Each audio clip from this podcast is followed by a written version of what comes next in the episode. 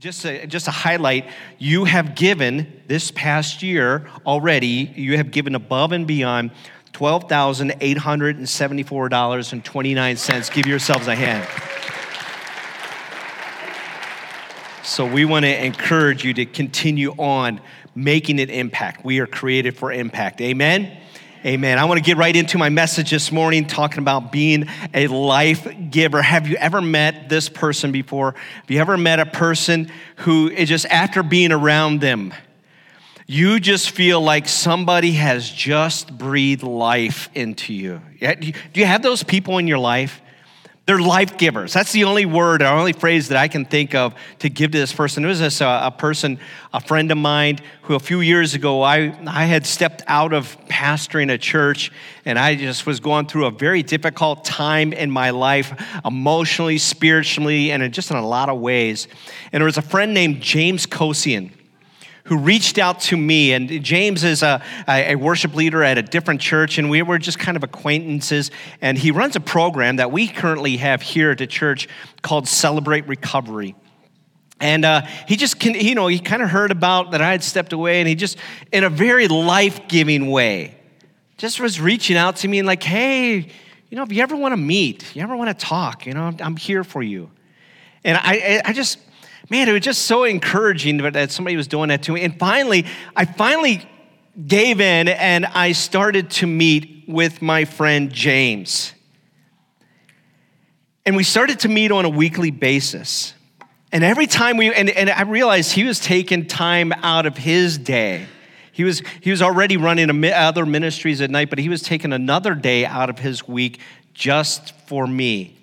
And every time we would get together, he would affirm me. He would encourage me. He would listen to me. And he would challenge me to move forward, to keep pressing. On. You see, that's what life givers do. Do you have a life giver in your life? Do you have a life giver? I, I want to do this sermon series called Life Giver. I think it's so important because this describes the person I want to be. This describes the person that I believe we as a church, we as Christ followers, we are created to be life givers. I believe that the church should be the most life giving organization in any community, right? People, I'm really preaching good here, and you got to respond to this. I believe the church, if you're the church, raise your hand. I believe the church should be the most life giving organization in all of the community. All right. Uh, there's four, I think there's basically four types of people that are probably in your world right now. There are these people who I would call life keepers. Life keepers are people who have been blessed with so much. They're so talented. They've just, I mean, like, they're just blessed. They're just living the blessed life.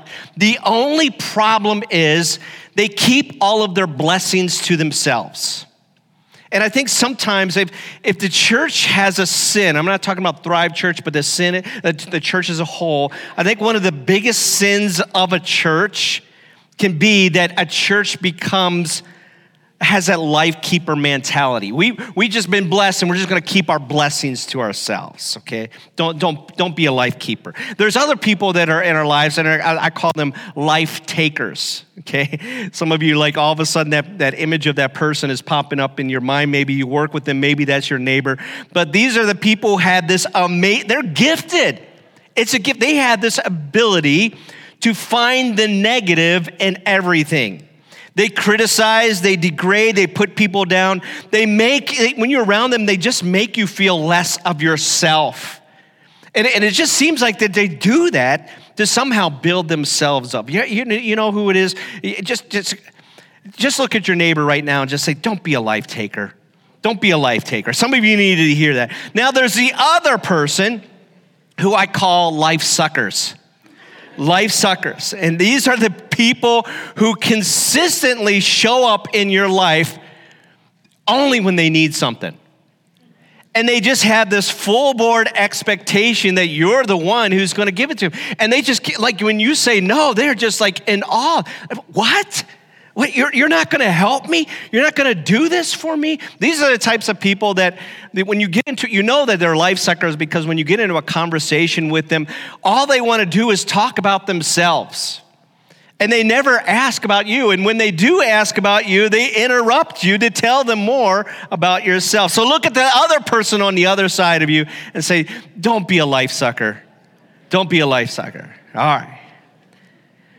Now, there's this fourth person that we're talking about today. I'm talking about life givers. This is, I, I could just go on and on about what a life giver is, but it's someone who always thinking about and investing in others. James Kosian. Man, he's the epitome of a life giver. They're always giving life to others. And you know why? It's because they're full of life. It's just overflowing from their lives. I, I, I, put a, I don't do this, and I didn't write you, and this is not in your notes, but I put an acrostic. They are, if you want to write this down, that's acrostic for life. Go ahead, just, just write down the word love. They're full of love, they're full of inspiration, they're full of faith, and they're always encouraging. To me, that's, that's what a, somebody who has as a life giver, that's what they do. In fact, I believe so much in this phrase, life giver, so much that I, we couldn't help but keep it out of our vision statement. We talked about this in January. What we said is the vision statement for Thrive Church. We said this, just kind of uh, squint your eyes a little bit because that's what you do when, you're, when you have visionaries. Just imagine a church. Envision a life giving church that inspires, that is working on inspiring life change for the next generation of the 715. Oh, ah, the power.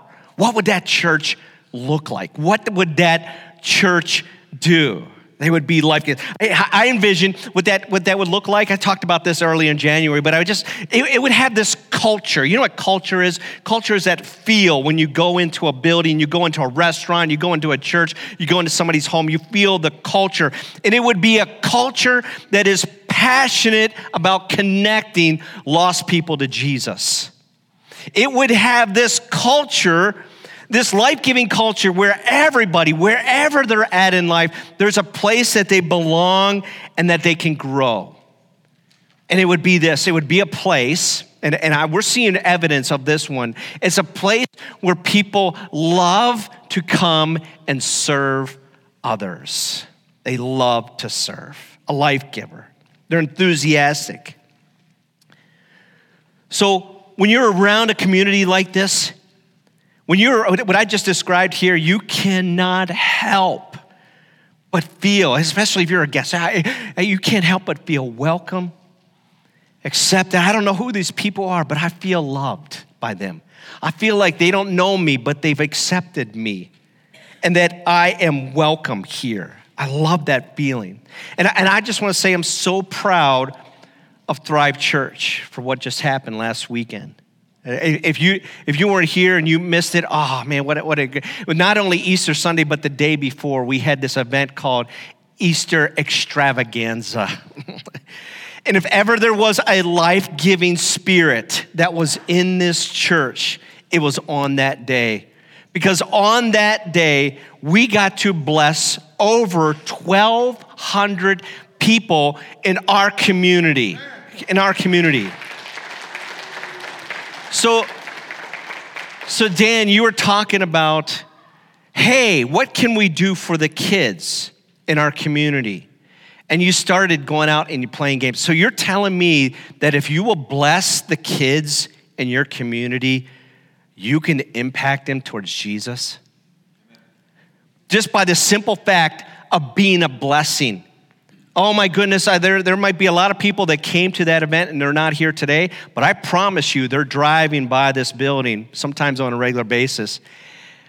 And they're pointing and they're saying to their kids, or saying to somebody, or in their mind, they're saying something to the effect that is a life giving church. Those people get it. And these are people who maybe have been burned in a church or hurt by, by Christians before but they're saying, whatever they have, I want. Whatever they have, I want. I want you to know this morning the bottom line definition of a life giver. I hope you get this because this is where we're going to go in this sermon series. To me, this is what a life giver is. A life giver is somebody who loves, everybody say loves. They live and they lead like Jesus. That's what a life giver is.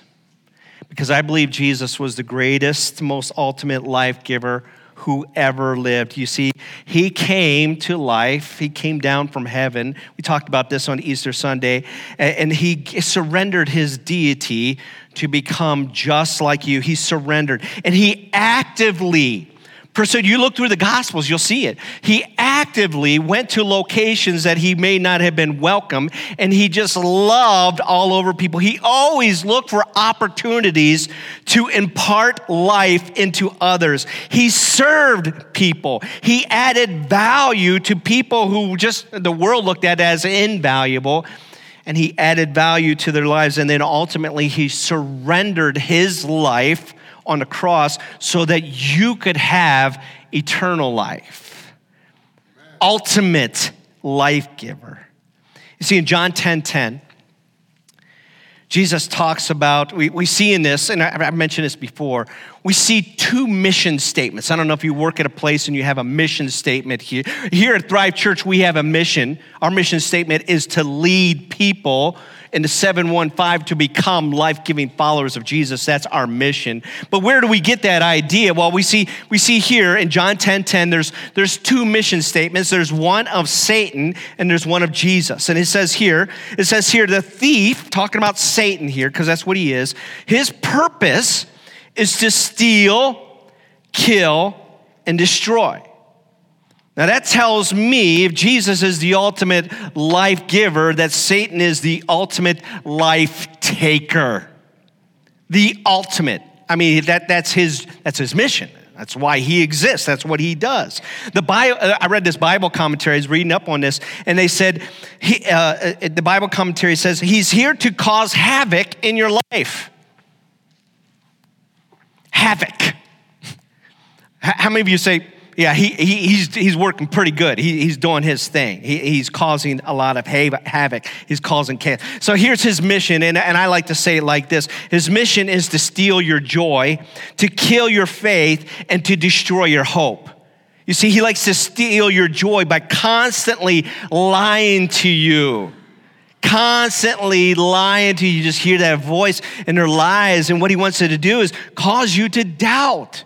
And if he can cause you to doubt, all of a sudden he starts to work on killing your faith and he begins to tempt you with alternatives. Hey, babe, why do you put your faith in God? Why don't you put your faith in this? And that begins to kill your faith. And then after a while, you've discovered that that's not working, but all of a sudden you discover that your hope has been destroyed. And he wants to convince you that life is hopeless and meaningless. You know what his ultimate goal is? Satan's ultimate goal is this his ultimate goal is to convince you to destroy yourself. And, and there's, it's, it's, more than just suicide. It, I mean, there's multiple ways that we are destroying ourselves. And that, that's for another sermon here. But Jesus says, that he has a purpose. He said, My purpose, we, we know what Satan is, he's a life taker. But my purpose is to give you a rich and satisfying life. My purpose is this my purpose is to give them. Understand this. When you are born, you are you're born with this life mentally, emotionally, physically. But there's this one element within you that is dead. And that's your spirit life. Your spirit life. Your spirit life doesn't come alive until you ask Jesus to come into your life. And he places his Holy Spirit inside of you. And at that moment, you become spiritually alive. That's what Dan was talking about these young children. Accepted Jesus in their life, and all of a sudden, bam, alive spiritually alive.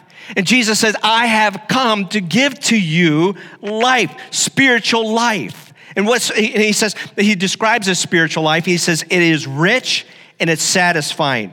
And rich is this, it means it's, there's an overabundance. I mean, just full of faith. He, listen to me. He's not talking about prosperity. This is not, Jesus did not preach a prosperity gospel. Just let that sink in. It's not about the things that you have here on earth. It's about what's going on on the inside. And he says it will be rich and it will be satisfying. In other words, it will fulfill that thing that you're looking for. He will give you peace. He will give you hope and He will give you joy. He will give you what this world can never give to you. And this is what happens then. When He places His Spirit inside of you, there's this inside out effect. Because when he places his spirit inside of you, all of a sudden it changes the way you think, the way you act, the way you feel. It changes the person that you are. Inside out. Look at your neighbor and say, inside out. That's the way he works.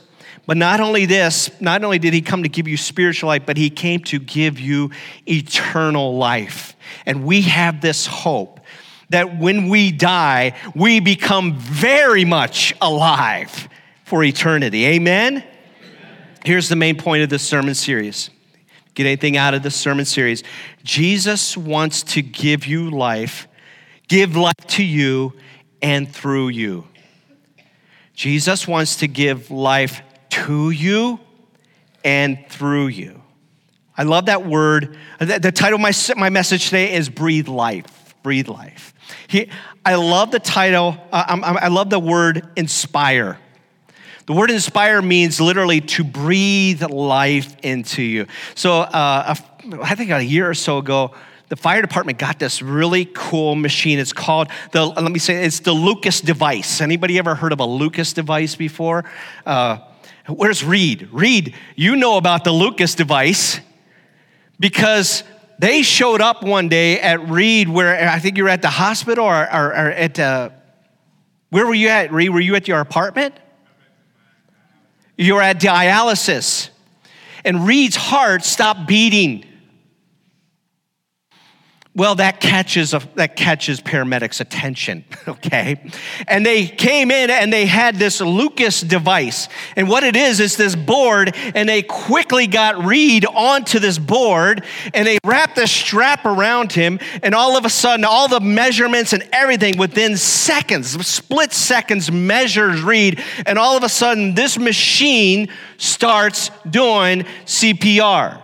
So the machine is taking care of the chest compressions, and now all they have to do is take the, the, the oxygen mask and just shh, shh, breathing life into Reed's body. And Reed is with us today. Amen. Reed is with us today because people went out of their way to breathe life into his body. And we know that God had everything part about. That's what inspiring people do. They breathe life into people by accepting them, by loving them, by encouraging them. They leave you feeling appreciated, valued, and alive. All of us want to be life givers, right? Life givers.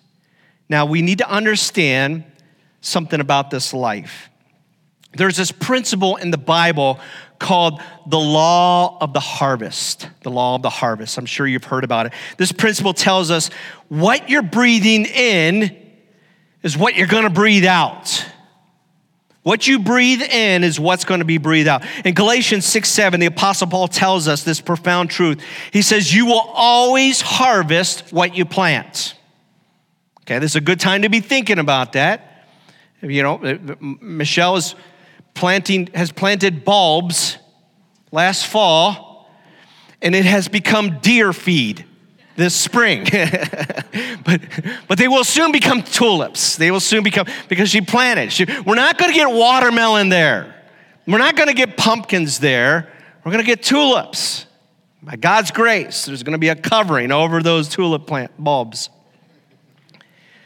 So, when you accept Christ into your life to be your Lord and Savior, then Christ is what comes out of your life right? Especially as you begin to grow in your faith journey, you accept Him into your life and you begin to grow in your faith journey, you take steps of faith to growth, then all of a sudden, it's just, man, my attitude, my spirit, how I'm treating people, I'm just being, do I dare say the word Christ like?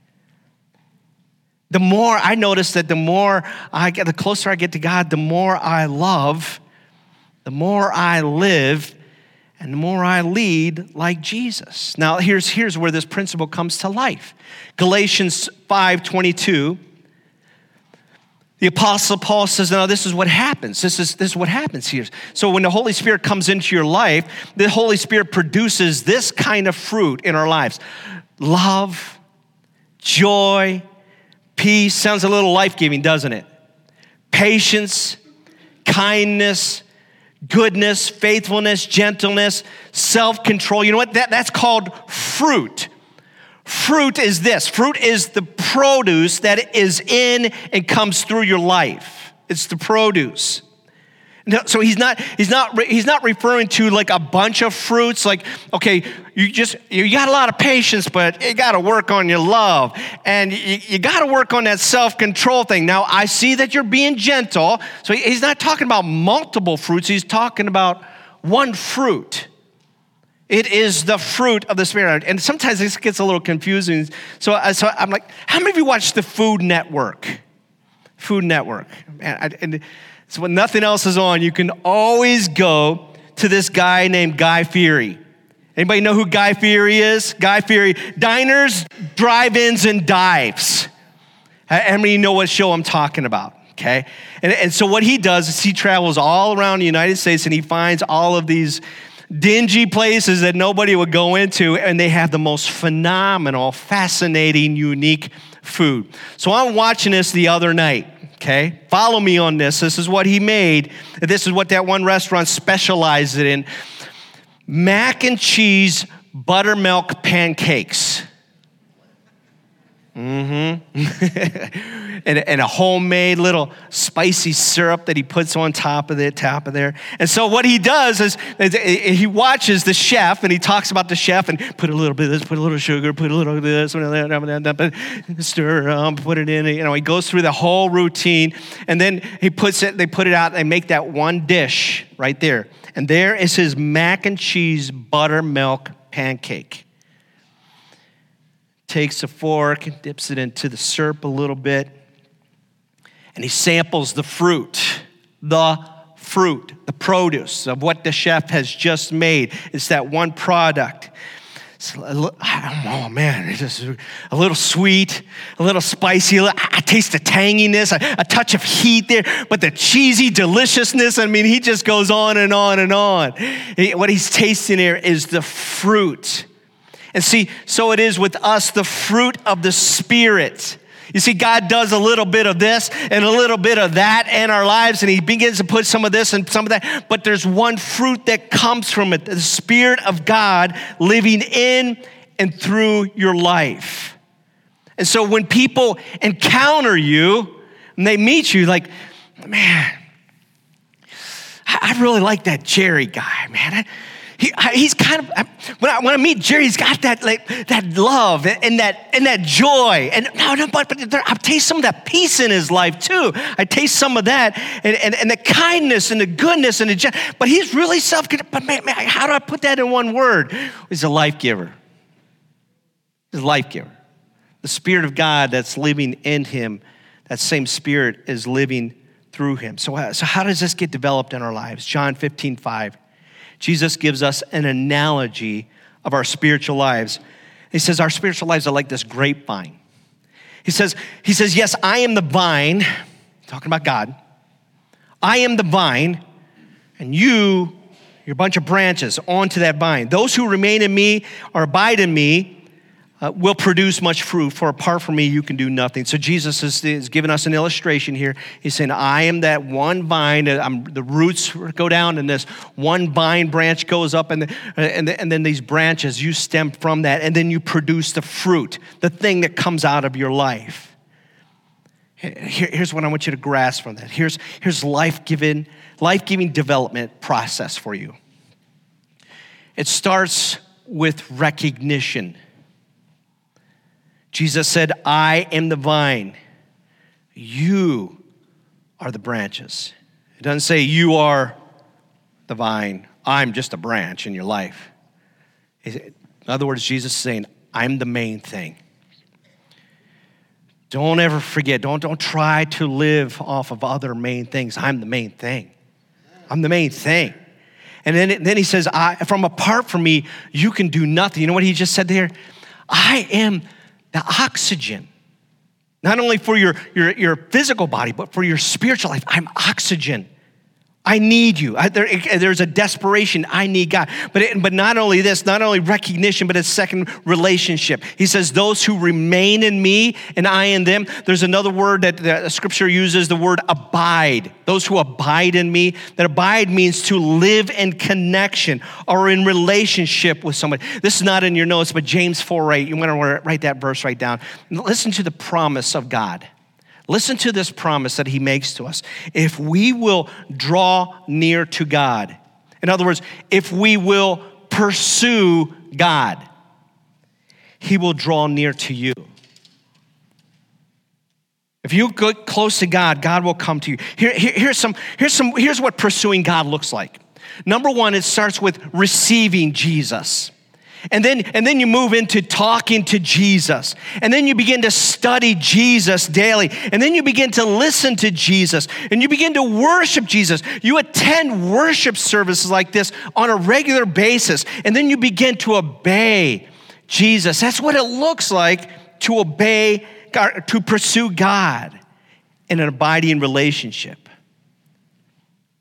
So then there's return. So there is recognition, there's relationship, and then there's return. And then it says, then he will produce much fruit. Much fruit. And remember, remember the kinds of fruit that I talked about here? There's bad fruit. You know, the bad fruit that comes out of like, you know, like the selfish life keeper, the, the obnoxious life taker, uh, the, just the, oh, the irritating life sucker. That's the bad fruit. And nobody wants that title or that label on their lives. So don't be that. But then there's the good fruit called the life giver. You see, when God produces fruit in your life, the most powerful thing that you can do is to breathe that life into others. Let me say that one more time. One of the simplest, when God produces fruit in your life, the most powerful thing that you can do is to breathe that life into others. So, in closing, let me illustrate to you, go back to the law of the harvest.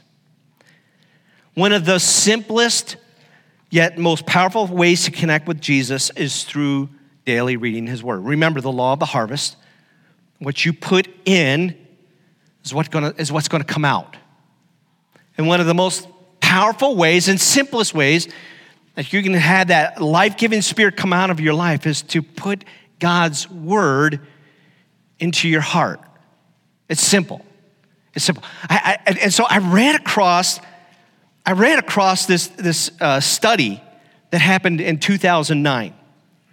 And the study, they, what they wanted to do is just what impact really does God's word have on people's life? When you engage, when you just open up your Bible and you have a Bible reading plan and you're just intentional about just reading the Bible, it doesn't have to be long, a few verses or something. But those who are intentional, what, how does it affect somebody's life? And so they, they did a poll of over 40,000 people from ages 8 to 80.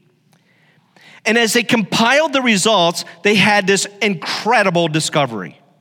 They were like blown away with what they discovered. When people, they, they discovered that when people engage in the Word of God, like just one time of week, and that included going to church. Like for some of you, this might be the only day of the week out of the seven that you are engaged in God's Word. The study says if, it's, if you only engage in God's Word one day out of the week, it had like zero effect on your life.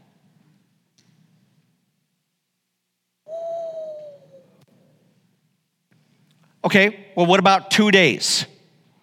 It barely moved.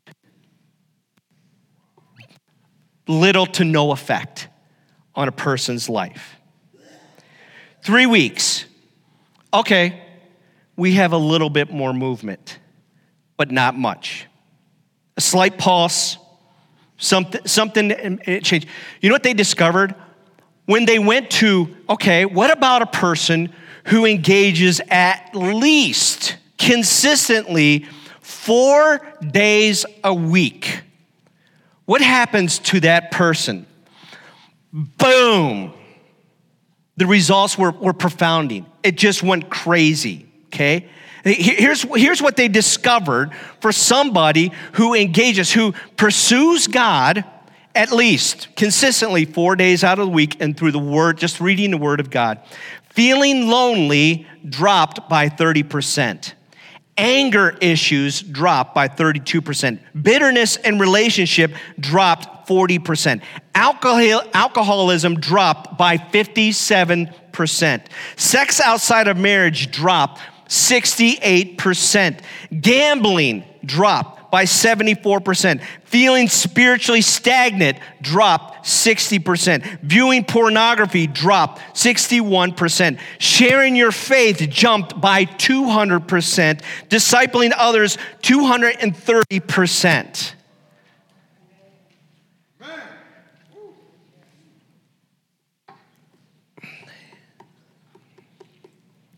You will always harvest what you plant. If you're here today and say, Pastor, I, I, I love this message, I want to be a life giver. Yeah, I do too. But it, it's not my spirit that you want. I don't think I have a life giving spirit on my own. It's the Spirit of God living in me, and it's the Spirit of God that wants to live through you this morning. So I want to ask you today what kind of life are you breathing on others? What kind of life is Jesus breathing on you? Jesus wants to give life to you and through you. And for some of you, you would say, Pastor, when you said spiritually dead, that's how I feel. I've never taken that step to invite Jesus into my life. And it all starts there. So I implore you, I, I encourage you, I can't, I, I want to inspire you, I can't say enough. I, I, want, I just want to challenge you. Let today be the day of salvation. Let today be the day that your spirit comes alive. And the way that that happens is he never pushes his way through, it's always through invitation only. And so, if you're here today, you're watching online, and you would like to invite God's Spirit to come live inside of you, you would like to become spiritually alive, I just ask you to just bow your head with me and pray this prayer. Say, God, I need you. I want to invite your life giving spirit to live inside of me, to forgive me, to shape me to change me from the inside out. I'm choosing today to live for you, to be the Lord of my life. Thank you for your salvation. In Jesus' name I pray. Amen.